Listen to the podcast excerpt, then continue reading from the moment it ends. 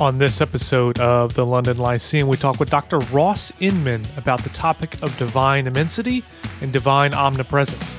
So we cover topics like just what are these attributes and how are they related? How is it that God is really present everywhere? What are the ways that these, this has historically been cashed out among the tradition? And much, much more. As always, if you have thoughts about the episode or ideas or requests for the show in general, hit us up Twitter, Facebook, Instagram, or you can check us out at our website, thelondonlyceum.com. Now, for the only analytic, Baptist, and confessional podcast on the planet, we think this one's going to get you thinking. I'd like to welcome all of our listeners to another episode of the London Lyceum. I'm one of your hosts, Jordan Steffaniak. And I'm your co host, Brandon Askew. Today, I am really looking forward to introducing you to a new guest, uh, Dr. Ross Inman. Before I introduce him and the topic and everything, I do need to remind you about what we are trying to do, uh, particularly with the podcast. We we try to create an intellectual culture that's designed to generate thinking that has various intellectual virtues such as charity, curiosity, critical thinking, and cheerful confessionalism. So we've hoped to get all sorts of different thinkers, all sorts of different practitioners together to talk about issues that matter and who have varying opinions on things. And we wanted to model a posture that is kind, that is loving, that is hopeful, that is faithful. All these things that we see throughout the scriptures that are commended to us as how we should be as Christians. So whether we agree with them or not, we want to model that right posture. But I think today we have someone who is much closer to where we probably both are as far as uh, our own confessional commitments, etc. And I'm really looking forward to this because we're actually physically in the same location. Most of our podcasts these days are not in the same location. Uh, me and Brandon, we set up shop at our own house. We record over the internet with somebody who lives, you know, 2,000 miles away. But today, Dr. Ross Inman is, you know, probably like 10 minutes from my house. So we're sitting in his wonderful office um, and enjoying this conversation together. And I'm sure you all would have enjoyed the conversation beforehand and the conversation we will likely have after. But today we're talking about divine omnipresence. I, for my part, I don't know of anyone who's been thinking about divine omnipresence at the level that Dr. Inman has. Uh, so this is going to be a treat, I think, for both all of you who are listening and for me. I've read his initial paper back from, I think he said 2014. Uh, I read that probably way too many times because I'm not smart enough to understand all of it. Probably 15, 20 times because it's just delightful. Now he's got this other chapter that just came out in this beautiful volume, uh, the T&T Clark Handbook of Analytic Theology, uh, edited by James Arcadi and J.T. Turner. And he's got a chapter in here on it, which I think is a little bit compressed version of that original paper with some clarifications, expansions, etc. I think it is a wonderful introduction to the topic. Anyone and everyone would benefit and enjoy this chapter, so I commend it to you. I'll make sure to link to this volume in the notes. I know it's an expensive volume, so what I always tell people is if you want it and you can't afford it, tell your library to buy it. They have a budget, you can get it there, and then everybody can enjoy the riches of analytic theology. So before you guys are tired of hearing me, so let's hear from Dr. Inman. Ross, why don't you tell us a little bit about yourself for those who aren't familiar with you? And then what is it that piqued your interest in this particular topic of divine omnipresence? It's not like you read a bunch of people talking about divine omnipresence and you think, well, that person's wrong. I want to write something that's better than them. It's just not there. So tell me about that. Well, thanks, Jordan and Brandon, for having me on. This is, uh, this has been a long time coming. You've been very patient with me, so thank you very much. Um, and do call me Ross, um, please. but uh, yeah, so I teach here at Southeastern Seminary. So I'm associate professor of philosophy um, here at uh, Southeastern Baptist Theological Seminary, uh, right here in Wake Forest, North Carolina. And um, I've been here for a, a few years, um, uh, teaching philosophy and apologetics uh, here at Southeastern. And gosh, when did I get originally get interested in omnipresence? I'd have to say it was around either 2013, late 2013, early 2014, when I was uh, reading uh, Dallas Willard's Divine Conspiracy, um, of all things. And I've got the page open here, uh, and I have jotted in the margin potential research topic. This was late 2013, early 2014. And Willard, uh, if you haven't read Divine Conspiracy, highly recommend uh, the book. It's a one of these paradigm uh, shifting um, books in spiritual formation. Uh, Willard has a section called Spirit and Space. And let me just say real quick what, what Willard says here. He says, At no place, I think, does our contemporary mindset more strongly conflict with the life and good news of Jesus than over the understanding of space. He says, if we are to make sense of Jesus' teaching and practice of the kingdom of the heavens, we must understand what spirit and the spiritual are and how they are in space. And that really gave me pause, to be honest. Um, and, and, and it gave me pause in the sense of how has the Christian tradition understood God's relationship to space? There's quite a quite a flood of literature, honestly, on divine eternity, God's mm-hmm. relationship to time, but really a paucity of material out there on God's relationship to space. I mean, you could really almost count on one hand. Um, uh, articles um, devoted to uh, God's relationship to space. Only one book still to this day. Uh, Lucas van den Brom has a book called Divine Presence in the World. He's a, he is a theologian. Uh, in the last 50, 60 years, wow. one single book on divine omnipresence. So if you're a grad student out there, if you're if you're looking for a dissertation topic, which I do know some some PhD students who are working on divine omnipresence, um, that is a an area ripe for further exploration. So that at least got me thinking, guys. So uh, hey, this is a fascinating topic. Um, uh, in what sense is God um, related to uh, spatial reality? Yeah. Really, kind of is what got me going on the topic. Yeah, I, I imagine most people would say they they affirm that God is omnipresent. But then, if I were to ask, what well, what does that actually mean that He's actually present everywhere? I think you'd quickly find out that yeah. we don't have a good grasp on what it actually means. Mm-hmm. So, I guess in your chapter, what how did you've categorized? I guess there's these two broad categories: divine immensity, divine omnipresence. Uh, this absolute and relative distinction that you make. Talk to me about some of the basic distinctions that we should be aware of and be thinking through to help us categorize the topic itself. So, I guess just as broadly as we can think about it, um, to say that God is omnipresent is to say that He is uh, present to or present with every place. Mm-hmm. Now, that is quite broad and can be unpacked in various uh, ways. And I think um, the various ways in which God is present to every place uh, is really where the nub of the disagreement uh, lies in terms of in what sense is God present uh, to every place. But most generally, omnipresence. Um, is is the claim that uh, God is ubiquitously present uh, to every uh, place, every spatial uh, place. Now, immensity is is really uh, a seriously neglected divine attribute today. Yeah. Um, you would be hard pressed to find um, philosophical articles, specifically analytic articles on divine immensity. Uh, I can think of one uh, that's been published um, in the last you know 30 years at least in a mainstream um, academic analytic journal in faith and philosophy richard cross has of a course. piece on divine immensity right no surprise there um, uh, looking at duns scotus's view of divine immensity uh, but immensity is really um, historically uh, what I've tried to argue in this chapter, immensity really is at the foundation of divine omnipresence. These are uh, historically these are two separate though closely related divine attributes. Um, divine immensity really is just a corollary of divine infinity, in yeah. my understanding of the tradition, how how this is understood. Um, so divine immensity is really um, it, it, seeks to capture God's uh, being uncircumscribable, um, without limit, mm-hmm. without bound, without limitations uh, in any sense whatsoever.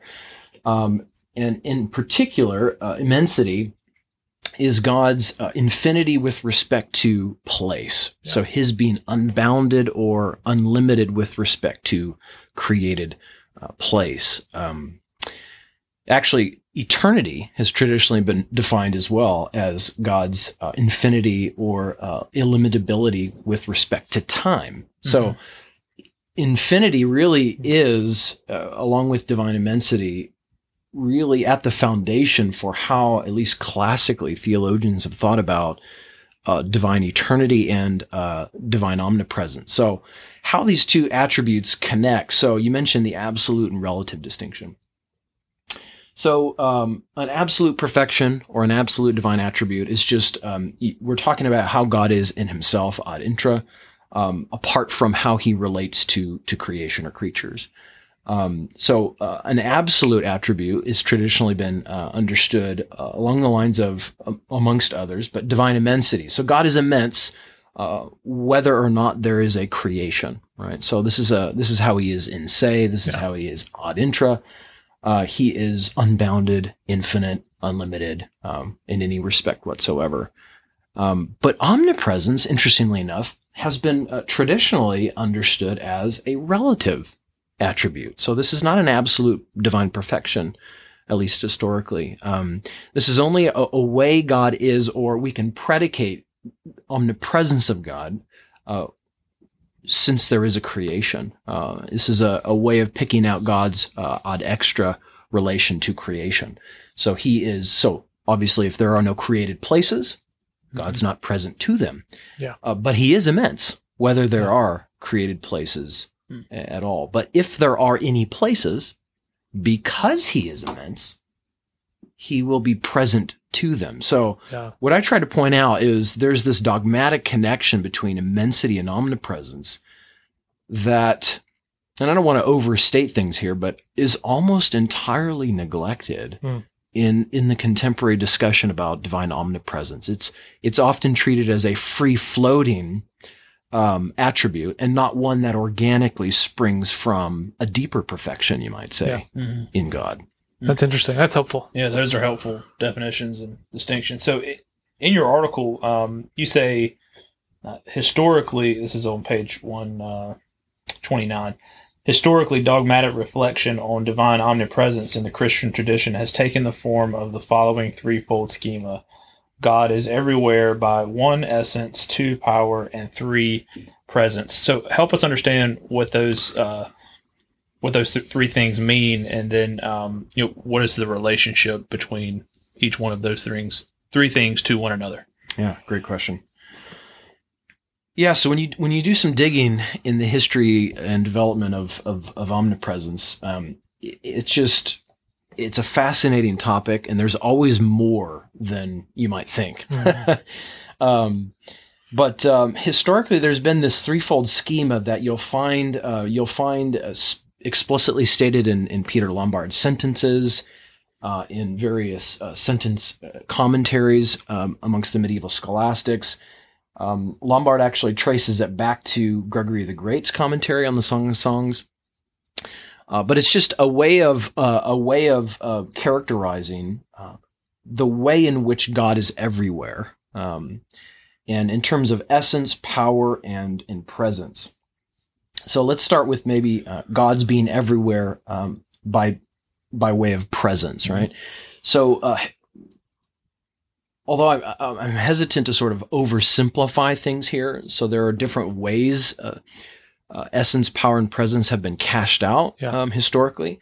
But let me just give you one kind of uh, common way of unpacking these things. So, uh, God's being everywhere by presence was uh, was standardly uh, understood to refer to God's uh, God's uh, omniscience, his being aware of the ongoings at every place in space. So everything is sort of uh, bare and open to his eyes um, in this sense. So God knows about the ongoings of every um, of every um, of every place. Um, so it's a function of his knowledge. Um, so God's being everywhere by presence. Oddly enough, it it uh, refers to God's everything being open to uh, the divine gaze by way of his his knowledge. Um, God's uh, being everywhere present everywhere by way of his power is is also referred to in the tradition as him, him being um, immanently present or virtually present or operationally present. Uh, it just means that God is uh, operating or causally involved with a particular uh, space or the occupant of that particular place. Um, so you have a causal notion that goes along with God's being everywhere by power. He's he's causally doing things, sustaining, creating uh, at, at particular uh, spatial places, and then his being everywhere by presence is a function of his of his knowledge. Now, God's being everywhere by essence um, is a little bit more uh, difficult uh, to characterize. But let me just say before we we sort of move into that uh, area, uh, almost almost all contemporary glosses on divine omnipresence will will stop there. They will Yeah. define omnipresence either in terms of God's being everywhere by power and or everywhere by presence in the sense that omnipresence really bottoms out or is nothing over and above God's um, omnipotence or his uh, causally relating to creatures by way of sustaining them and so on or his his knowledge about what's going on at particular places and that's where a, a good many contemporary analytic philosophers and theologians will leave things Yeah. and i guess one thing whether one agrees or disagrees with this um, because i could very well be wrong about this but just trying to be faithful to how the tradition has unpacked these things as well um, there's also this other uh, sense in which God is everywhere by essence, right? And it seems to be distinct Hmm. from his his being everywhere by power and by presence. So whether we can get a firm grasp or even an analysis of what it means for God to be everywhere by essence um, is one thing. Not sure. Yeah. Um, but it's there, Mhm. and it's it seems like it's it's been overlooked in some senses. Do you think the reason for overlooking that third category of essence is because they want to reject it or because they're just not simply aware or haven't thought about th- haven't thought about it hard enough may, I mean maybe I'm wrong it seems that somebody like Thomas Aquinas would not have the third category of essence as far as I'm familiar with him maybe he does he's got written a ton and I am not a Thomist enough not Thomas enough to have read his entire corpus. Hmm. Um, but it seems that when when I've read people on omnipresence, they'll reference somebody like Thomas and use the the power presence type distinction, and it leaves it there.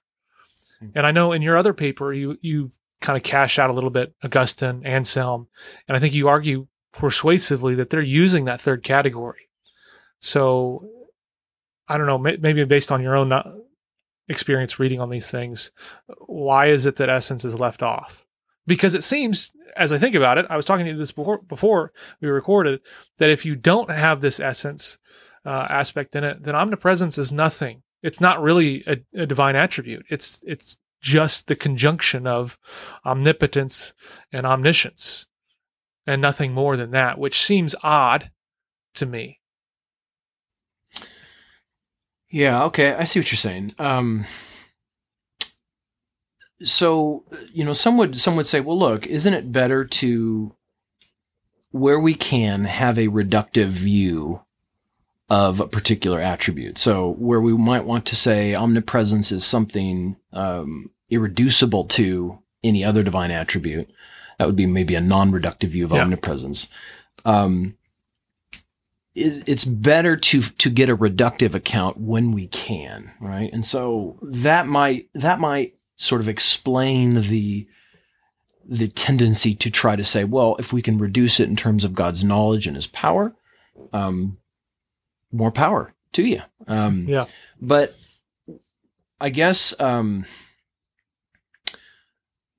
what to say uh, about whether that's a genuine form of, of omnipresence. Well, I, I think I think it could be, um, in the sense that uh, God is omnipresent, and here's what that means: is He's cognitively aware of all that's going on in space, and He is sustaining all spatial creatures, and that's just what it means for God to be present to or with every uh, place. Uh, I think that's that's a view. I don't want to definitely say that's not a form of omnipresence. Uh, but I guess my main project in this chapter was to try to open up alternative ways of viewing Yeah, yeah. omnipresence historically as to, uh, and I don't even defend the view Yeah. in the chapter. I'm just saying, uh, here's, Yeah. Here are, uh, here's another hi- more historically entrenched way of thinking about things, these things, whether it's has merits or not. Uh, here it is in our tradition. Yep. Um, does that make sense? Yep. It's something we haven't mentioned, but that, that you do mention in the chapter is the, the biblical data that points to um, omnipresence. So you Psalm 139, 7 through 10, uh, you have Jeremiah 23, uh, 1 Kings 8, 23 and 27. Acts 17 is another passage that uh, would probably come to mind for a lot of folks. Do you think there's anything, because when I think, and I don't have these passages open in front of me, but when I think Psalm 139, that that just screams to me, you know, God is is omnipresent by way of presence, the third option in the schema, you know, um, that He knows my thoughts um, and, and all that. But the First Kings eight passage, is there anything in that passage that you think maybe would invite us to look more at the essence piece, or, or maybe just in any of these passages, or do you think it's still a matter of you know you could these passages don't don't really point us in one way or another in how to cash all this out, but just that God is omnipresent. Ooh, yeah, good. Um, so that First Kings eight says, uh, "O Lord God of Israel, there is no God like you in heaven above or on earth beneath. But will God indeed dwell on the earth? Behold, heaven and the highest heaven cannot contain you. How much less this house that I have built." Um, insofar as we find any sort of like exegetical or dogmatic reflection on First Kings 8 with respect to uh, divine omnipresence or divine ubiquity. Uh, one way of understanding this particular text is this idea that God cannot be contained, God cannot be confined or localized to any one uh, region of space or place. This would somehow be in tension with uh, God's uh, perfection. I would argue his immensity, his uh, his infinity, not having any bounds or limitations. Uh, not just not not him having any, but it's impossible for him to be bound or contained by either time or or space. Uh, so I I point to this passage here uh, as as suggestive, and at least it's a it's a sort of proof text that many classical theologians will point to in talking about divine uh, immensity. So, uh, because God is immense, he cannot be contained, much less by this house that I have built, Solomon says. Uh, so God's illimitability and, uncontainability or immeasurability really is a function of his uh, of his immensity. Now, one thing that I'm I try to emphasize in this in this chapter is again focusing on the distinction between immensity as um, as an absolute perfection Mhm. and dis- but distinguishing that from omnipresence as a relative perfection right and there's actually an explanatory relationship as far as i can tell between these two in the tradition so it's because god is immense Mhm. that he is everywhere present Yeah. not just by power and knowledge but in virtue of his essence now so if you if you if you go back to that threefold schema, God is everywhere by essence, power, and presence, or by essence, power, and knowledge, right?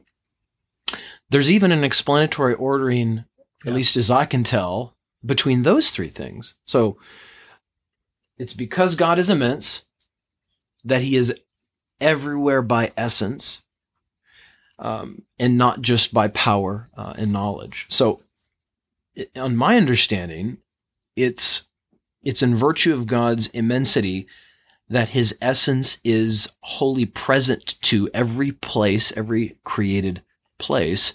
And because his essence is wholly present to every created place, his power and his knowledge is also present to every created place. So I don't know if you can track that sort of, there's an explanatory Yeah. ordering between Well, why is why is one the case? Why is God everywhere by essence? Because he's immense. Mhm. Because he's illimitable, because he's immeasurable, he's uncontainable. There are no spatial limitations. Indeed, there can't be any spatial limitations. But why is God everywhere by power and presence or power and knowledge? Well, because of he's everywhere. He's everywhere by essence. Right. So um, you could say it all bottoms out in immensity. So an absolute perfection explains uh, a relative perfection here. God's being ubiquitously Mm. present, but him being ubiquitously present by way of power and knowledge isn't isn't rock bottom explanatorily here. At Yeah. least as I'm understanding these things. It's it's his being present by essence, Mm-hmm. and there are various reasons for this. Namely, I would argue divine simplicity uh, historically, but um, that's at least the the the picture as I'm understanding it. But that First Kings eight passage, I, I would think, points more to the um, illimitability of God, His immeasurability. No mention of power or knowledge or, Yeah, or anything like Yeah. that. But you do find more references to um, knowledge and power, and as well as theological entailments. Yeah. Um, from other passages in Yeah. Scripture, but yeah, that's a that's a good point about that First Kings passage. So, one other distinction I want to get clear on before we just kind of have fun peppering you with questions on the practical, I guess not practical, but just more uh, less fine grained distinctions and more just talk to me about the doctrine itself. You make this distinction between fundamental presence and derivative presence. And I found this a very helpful way to categorize the two views that we've kind of been discussing here. This one view that says, no, it's it's just power and presence, and this other one that's adding essence into the, into the conversation. So maybe clarify these two versions and how the I guess where essence maps on to it in those. maybe before before I get get to that distinction between uh, fundamental and derivative presence, um, you know, it may surprise you that um, it was often common to try to tease out what exactly, how exactly is God everywhere present by essence. Yeah, yeah. Yeah. And uh, you actually find a really nuanced taxonomy of modes of presence in the tradition. Um, one of which is God's circumscriptive presence. Uh, not God's circumscriptive presence, excuse me. One of which is a, a way of something's being present at a place. It can be circumscriptively present, it can be uh, definitively uh, present, or it can be repletively present. So you find this distinction uh, in the patristics. Um, but I, I tend to, I've been sort of mining some of this out of, uh, of the, out of the Protestant scholastics. So you, you find this in, in Turretin, you find this in Owen, uh, you find this in Arminius. Um, this is a very common, although they're, they're definitely appropriating this from, um, the medieval tradition as well. But the idea of something's being circumscriptively present, um, is that it's somehow the parts of that thing are commensurate with the various parts of, of the various places. So take my, my body, for example. Um, my body has various parts. It has a head, a heart, my hands. These are distinct proper parts of my body. Now, for my body in its entire to be circumscriptively present at a place means that, um, the various parts of my body, my hand, my head, my heart, are each uh, sort of mapped onto a distinct uh, place. Uh, so my hands are in one place, my head is in another place, my heart is in another place. So it's almost like I'm uh, uh, I'm dimensively or quantitatively extended in a particular place by having uh, parts uh, extended through space at one part at this place, another part at another place. So obviously you need parts to be to be circumscriptively present. Now this mode of of, of presence was was exclusively reserved for material objects, Right. Material bodies. Um, so no spirit, whether God, angels, or souls, can be present at a place in this sense in particular. For various reasons, but one is they don't have traditionally parts or proper parts to be spread out um, or distributed across space in this particular way.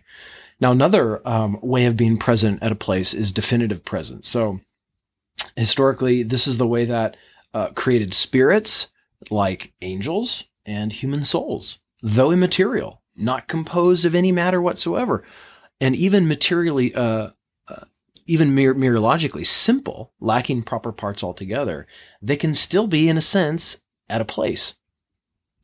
Um, but it's not circumscriptive presence; it's definitive presence. So this idea of, of being definitively present at a place is, say, the human soul is definitively present where the whole body is, but it's also wholly present at every part of the body. Mhm. So since it doesn't have parts, you know, the soul can't be partly present in the hand, partly present in the head, partly present in the heart. Rather, it has to be wholly present wherever it's present. Uh, but definitive presence um, excludes something's being wholly multi-located in the sense that if the soul is wholly located where the entire body is, it can't be it can't be wholly located somewhere else, say where your body is, um, or where um, or located uh, in in the chapel. Um, so, definitive presence was was traditionally reserved for the way that angels can be in a place or occupy space, and the way that human souls um, occupy a particular place. So they're limited; they can't be present this way just anywhere and everywhere. Yeah. So they're by they're not immense they're by nature limited and they're confined. They're bound to a particular uh, place. But where they are, they're wholly in every part of that place. Right? They're not partly in every part of that place. Now, God was exclusively thought to be repletively present, right? So without parts, classically conceived, God's not distributed across space time, you know, in the sense that my body is spread out through space. Um, but he does, he's nonetheless in a place. Indeed, he's in every place, but he's wholly in every place. So he's not extended as we would think material things are extended, but he is in a place, but he's not in a place in the sense in which my body is in a place, nor even in a place in the sense in which a created spirit, like an angel or a soul, is in a place.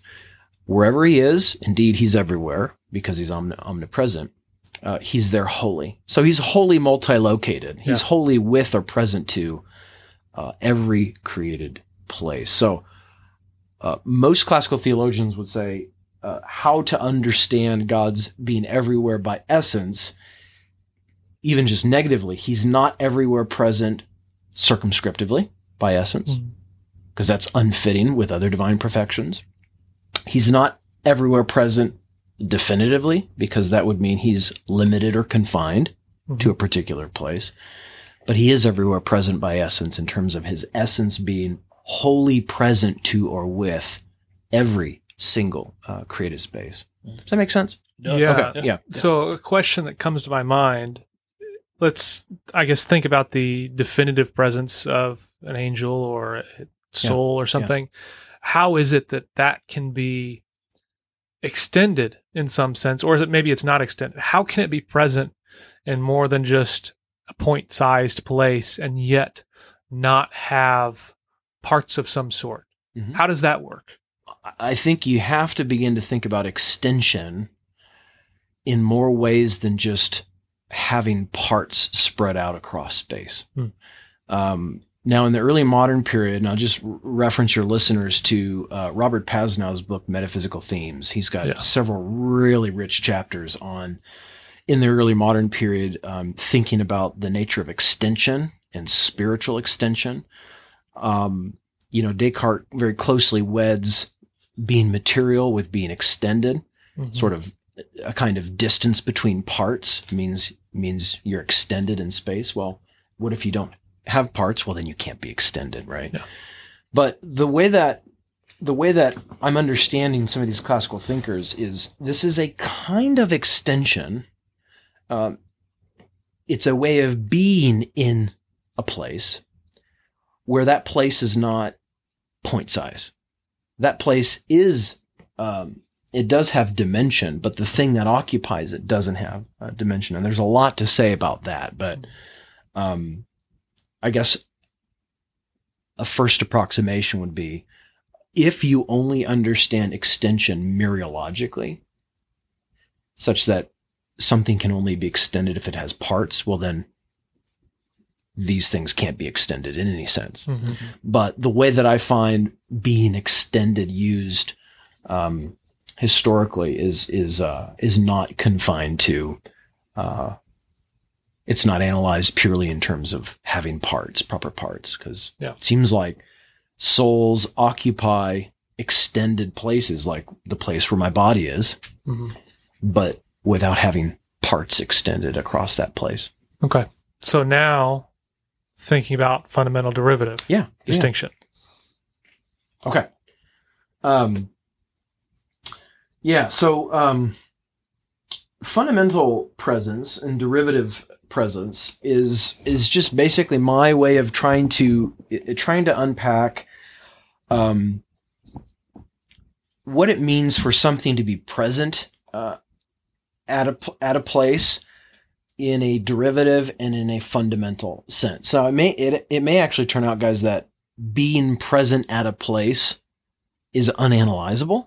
Okay. And I'm happy with that. I'm honestly, there may not be a further or deeper analysis as to, well, what does it mean for God's essence to be present with or at a place? Um, I'm, I'm happy with, with just saying, well, there's no further or deeper analysis. We know what it's not, but what's the fundamental analysis of God's God's essence being present at a place. Um, we know maybe it doesn't reduce to power. We know it maybe doesn't reduce to knowledge, but what exactly is it? Um, in fact, you find Turretin and uh, uh, ac- actually uh, Peter Van Mastricht too. He he says we shouldn't we shouldn't pry too closely into the nature of the way in which God's essence is ubiquitously present uh, in creation, but we know it is. Um, so the fundamental derivative uh, distinction is is so I say uh, in the chapter that something is uh, present at a place fundamentally um, only insofar as it's present at that place, but not solely in virtue of standing in either causal or epistemic relations to something that is itself present at that place. So fundamental presence uh, something's being fundamentally uh, present at a place amounts to its being present at that place, but its being present at that place isn't exhausted by its standing in causal or epistemic relations to something that's present at that place. Um, so this is a way of capturing there's something more on a fundamental presence view of being present at a place than just knowing about what's going on at that place and even causally interacting with things at that place. Um, so presence, though it might involve those things, it's not exhausted by those things. Now, what again, what that additional stuff might be is, uh, I think, a really hard, a really hard uh, thing to characterize. Um, but uh, derivative presence basically wants to uh, analyze something's being present at a place uh, to solely causal and epistemic conditions. Okay, so something's being derivative. It's it's at a place, albeit derivatively, if it's either in causal contact with something at that place, or it, it has knowledge about what's going on at that place. Um, and so, uh, does that help this sort of Yep. this distinction between fundamental presence and derivative presence? And I guess what I try to do in the chapter is you can understand two basic models of divine omnipresence based on these two conceptions of presence. Yep.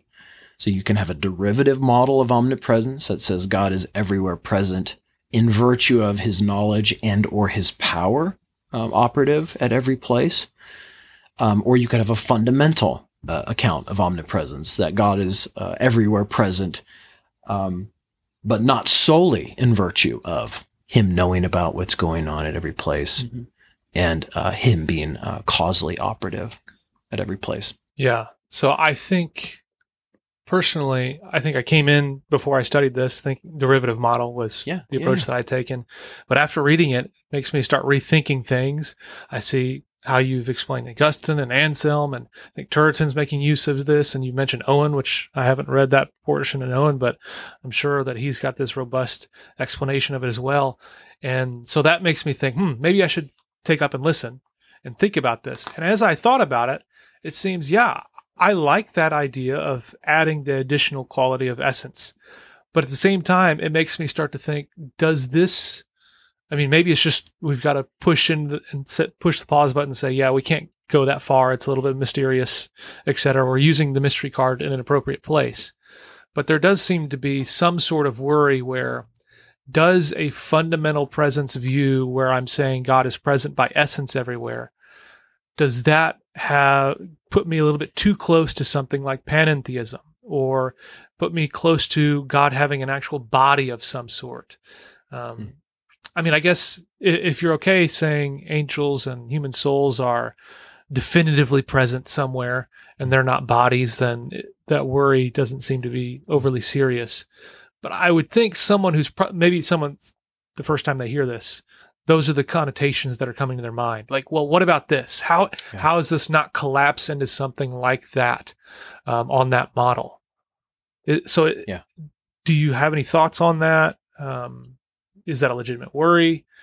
One contemporary analytic philosopher who whose uh, whose paper uh, was a chapter in the Oxford Handbook to Philosophical Theology uh, called just omnipresence uh, was Hud Hudson. Hmm. So Hudson was the first, uh, one of the first philosophers to to talk about a way of being in space that uh, doesn't entail sort of mereological extension or hmm. um, it, this idea of being wholly wherever uh, something. a very classical historical notion. Um, but we we saw him sort of reconceiving or repackaging um, this this understanding. He calls it entension, uh, a way of being in space that doesn't entail mereological extension. Now, uh, for Hudson, he's working with um, what a conception of what it means to be a material object. Uh, in terms of, he defines that in terms of occupying a place or a space, right? So if if something occupies a place, then it's a material object, yeah. right? And on his view, God not only occupies a place, he occupies every place. Indeed, he occupies the maximal place, you might say, the, entire space time, you know, maximal region. Well, then on that view, on Hudson's view, God's a material object because he occupies, he occupies a yeah. place. Now, I, I, happen to think that's that's deeply theologically problematic mm-hmm. uh, to ascribe uh, a body uh, to God in that sense. Um, but I think when we when we reach back further historically, uh, we don't find this sort of divide between what's material and immaterial in terms of uh, being at a place or occupying a place or being present to a place.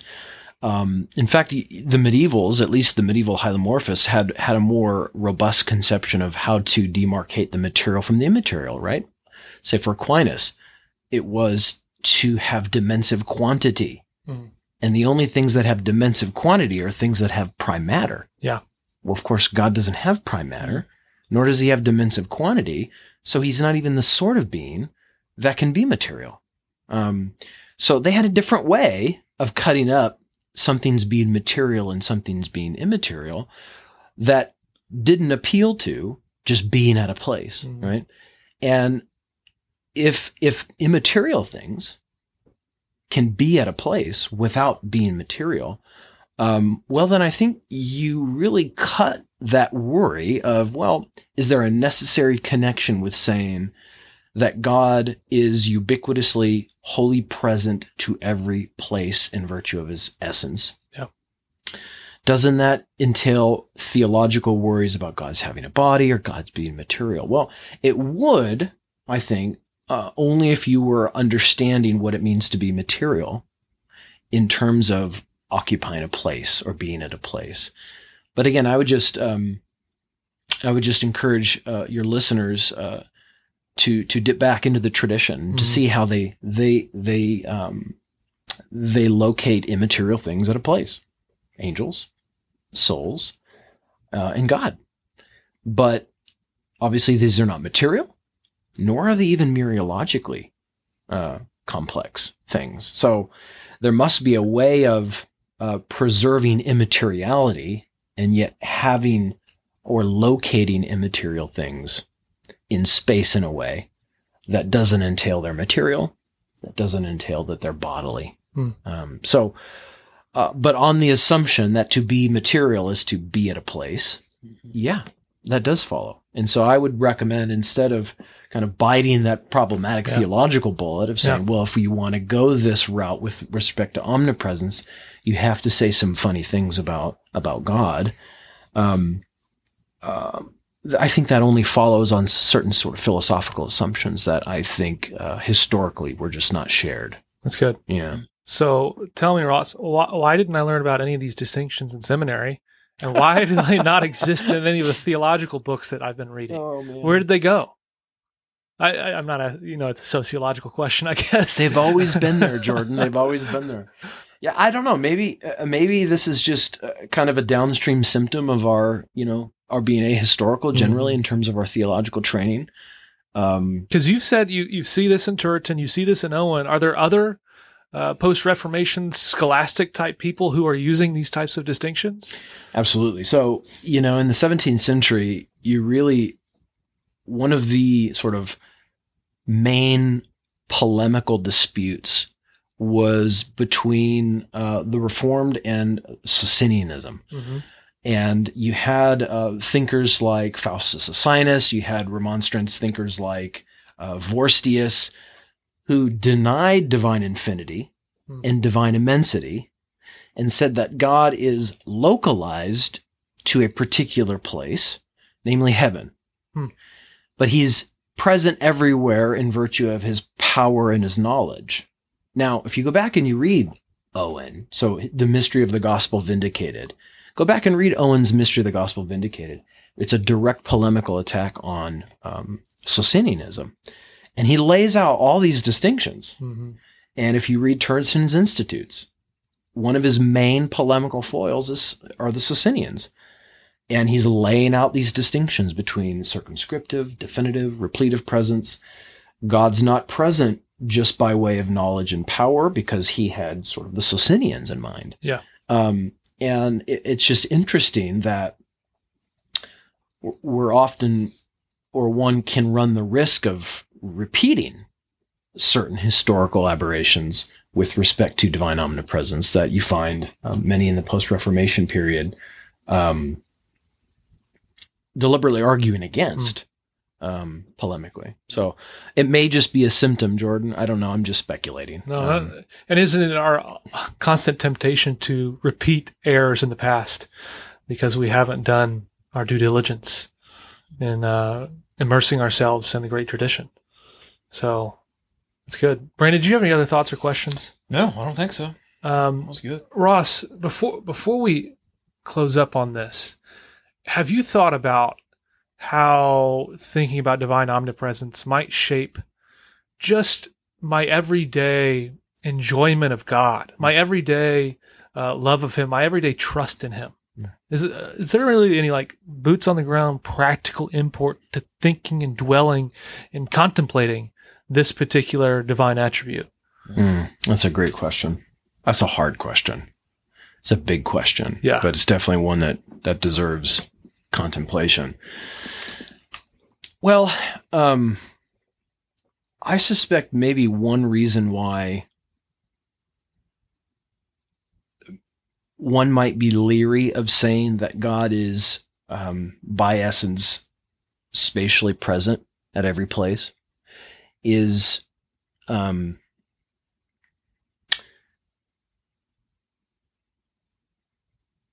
is that perhaps God uh, competes with things Mm. uh, at, at created places uh, in the sense that there's this sort of competitive relation between uh, between God and creatures.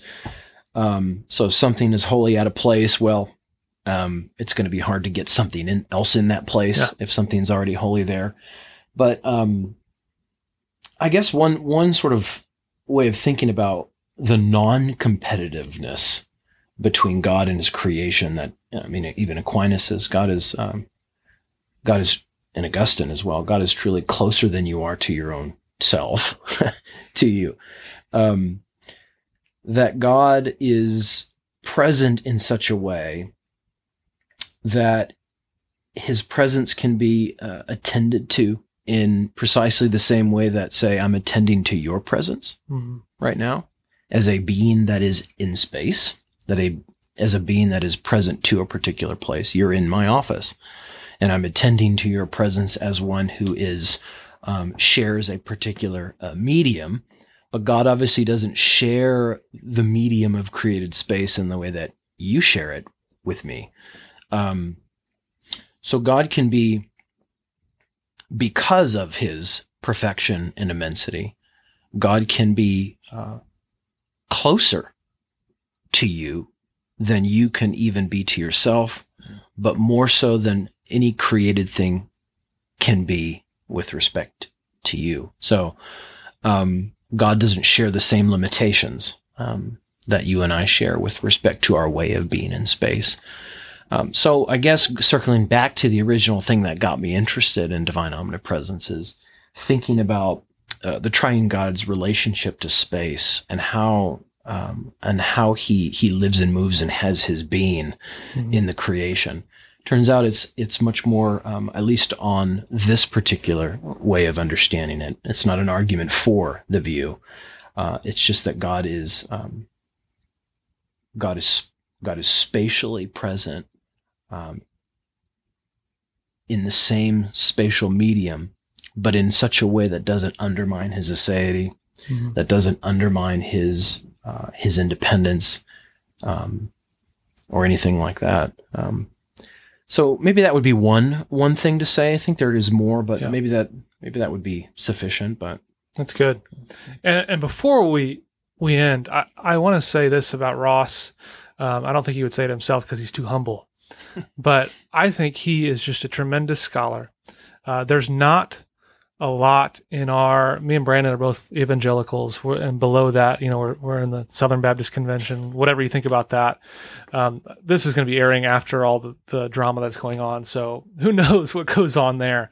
But the point is we don't have a lot of serious, engaged scholars, particularly in the philosophical realm. And I think Ross is one of the premier thinkers in that area. Uh, he's publishing all sorts of serious, helpful uh, things. Such he's got a book called "Substance and the Fundamentality of the Familiar." I mean, you could take that to any institution and then use that as a text, and they would take that seriously. That can't be said for a lot of the thinkers in our own tribal circles. So I, I just commend you. Read his stuff. He's doing serious thinking and he's wanting to do it with the classical tradition. I mean, a lot of times we have some serious thinkers, but they're untethered from the classical tradition. So I would gather probably most of our listeners want to be in that. I think Ross is a model thinker in pretty much every way you, you could think. He's a, he, he loves the local church. I mean, he teaches here at a, a seminary, training pastors. I look around his office and I can pick books from, he's got a commentary on Isaiah from Alec Motyer. He's got Jim Hamilton's God's, you know, what glory and salvation through judgment. And then you, you can look over to the philosophical section. You see every serious philosoph- philosophical work that there is. I mean, he's just this wonderful mix of theologically informed and astute, but also a serious philosopher who is engaged in these areas. So it, if you're thinking about doing PhD studies, you want to do philosophy related things. Uh, I think Southeastern has a wonderful program. The program, they have a PhD in philosophy of religion. You can come study with Ross Inman. You can come study with Greg Welty, who's probably one of the other uh, premier thinkers in our circles of the world. I mean, he, he would he could go teach at Oxford. He could teach anywhere. He's that smart. I think if you come somewhere like here, you're going to get a wonderful education from these two men. And I think there's just a growing interest in philosophical theology and all those related things. And if you've listened to this so far, I think you realize pretty quickly Ross knows his stuff and he's got a pastoral heart. And so even if you're a pastor, I think this is a great avenue to think. I mean, he's he's got pastors under him right now. I know one of them, Jason Allen. He's a friend of mine. Uh, I'll give him a shout out here on the podcast. Um, he's a pastor wanting to do a PhD in philosophy of religion. I, I think that's just wonderful and delightful. So I think those of us, or those of you who are listening, who are thinking about these things, which is I think a fair amount, give Southeastern a look. Uh, I think it would be worth your time, and I think if nothing else, you should be reading Ross's stuff because it's it's really great. So, yeah, You're too kind. That that's my little Too kind. plug for Ross. Um, I like brother. to to encourage um, and model thinkers that are out there that you should say, yes, read their stuff. You're going to learn not only conclusions, but just how to think. So I think he really models how to think through these topics. And I think he realized that just through the own episode itself. So this has been a lot of fun, Ross. Thanks, Yeah, thanks for doing this. Guys, thank you so much. Thanks I imagine everybody's going to want to have you back and uh, talk talk more about it. So, thanks for tuning in, everybody who's been listening to the only analytic Baptist and confessional podcast on the planet. And we'll talk to you guys soon.